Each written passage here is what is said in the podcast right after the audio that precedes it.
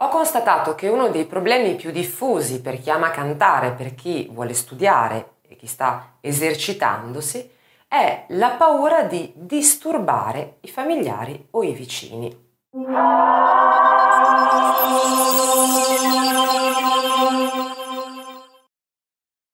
Questo problema è emerso eh, particolarmente proprio in quest'ultimo periodo, proprio sul forum di Cantare Facile, dove ci si scambia eh, opinioni e pareri e in merito proprio a questo argomento sono sorte delle discussioni e c'è stato uno scambio di suggerimenti, di consigli.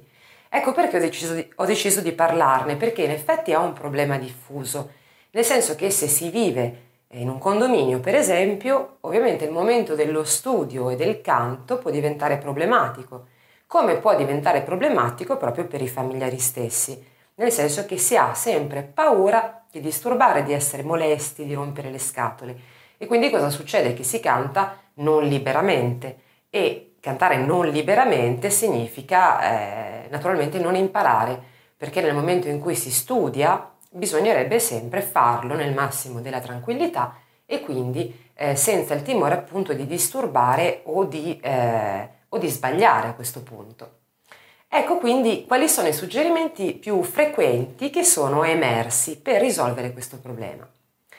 Il primo suggerimento è quello di mettersi d'accordo con i familiari e con i vicini, quindi parlare a loro della propria passione per il canto e della propria intenzione di coltivarla e quindi di studiare.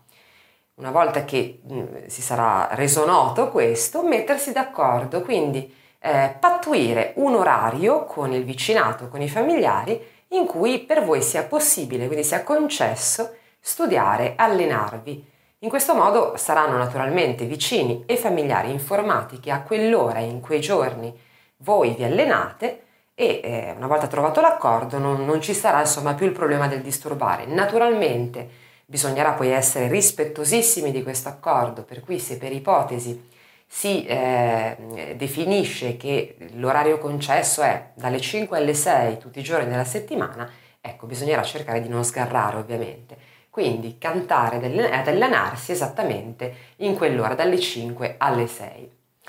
Un altro suggerimento è quello di trovare un luogo all'interno del proprio edificio che sia eh, tranquillo e che sia piuttosto eh, isolato in modo quindi da non andare a disturbare. E i due luoghi preferiti in questo senso sono la cantina e il garage, che sono naturalmente poco romantici o eh, ispiratori sotto il profilo artistico, però sicuramente sono molto più riservati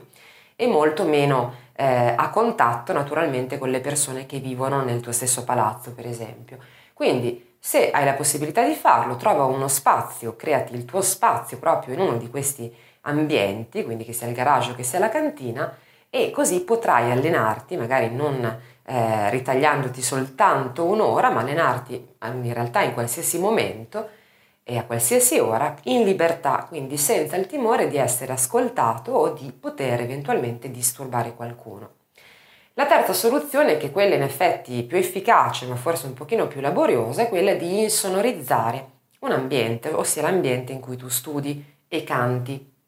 Allora, naturalmente, se ci si affida a, una, a dei professionisti per insonorizzare il proprio studio, eh, i costi salgono moltissimo. Certo, poi si ha un lavoro perfetto e ineccepibile, una stanza dalla quale non esce nessun tipo di rumore, però ovviamente insomma, ci va anche un minimo di budget. Tuttavia, è possibile riuscire a insonorizzare, almeno in buona parte, eh, l'ambiente appunto che si sceglie per lo studio e per l'esercizio. Come fare?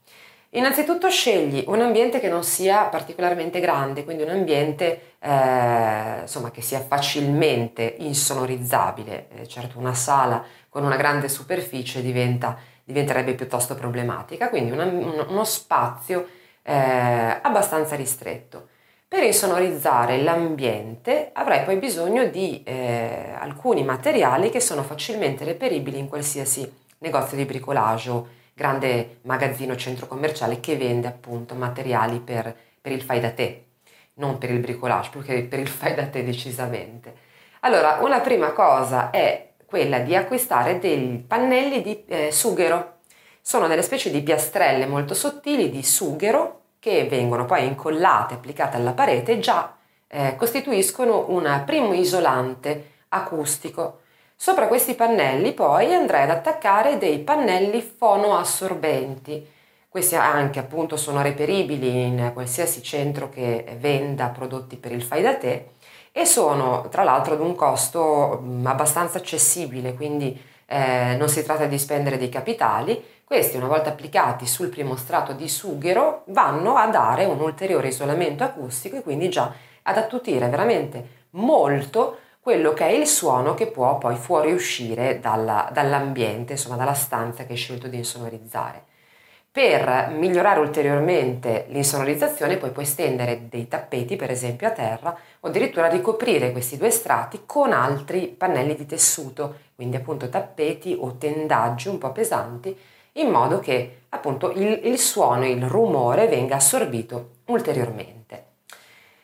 L'ultimo consiglio, che è poi quello invece più pratico, più semplice, eh, ma anche forse un pochino più dispendioso sul lungo termine, è quello di trovare una sala prove di quelle professionali che vengono pagate a ore. Ce ne sono moltissime e devo dire che certe sono anche relativamente economiche, per cui tutto sommato può essere un investimento eh, corretto, insomma giusto, anche perché magari non è necessario affittarla quotidianamente. Magari può bastare una volta ogni tanto, una volta alla settimana per esempio, per poter dare libero sfogo alla propria voce, quindi lavorare in maniera assolutamente libera provando anche tra l'altro un impianto, perché naturalmente le sale prove sono dotate di un impianto, quindi di un mixer, di microfoni, di, di casse e quindi poter sperimentare anche sulle basi, insomma con un'acustica, con un ascolto decisamente diverso rispetto a quello casalingo e eh, fondamentalmente molto più vicino a quello professionale. Eh, l'alternativa alle sale prove, sale prove mh,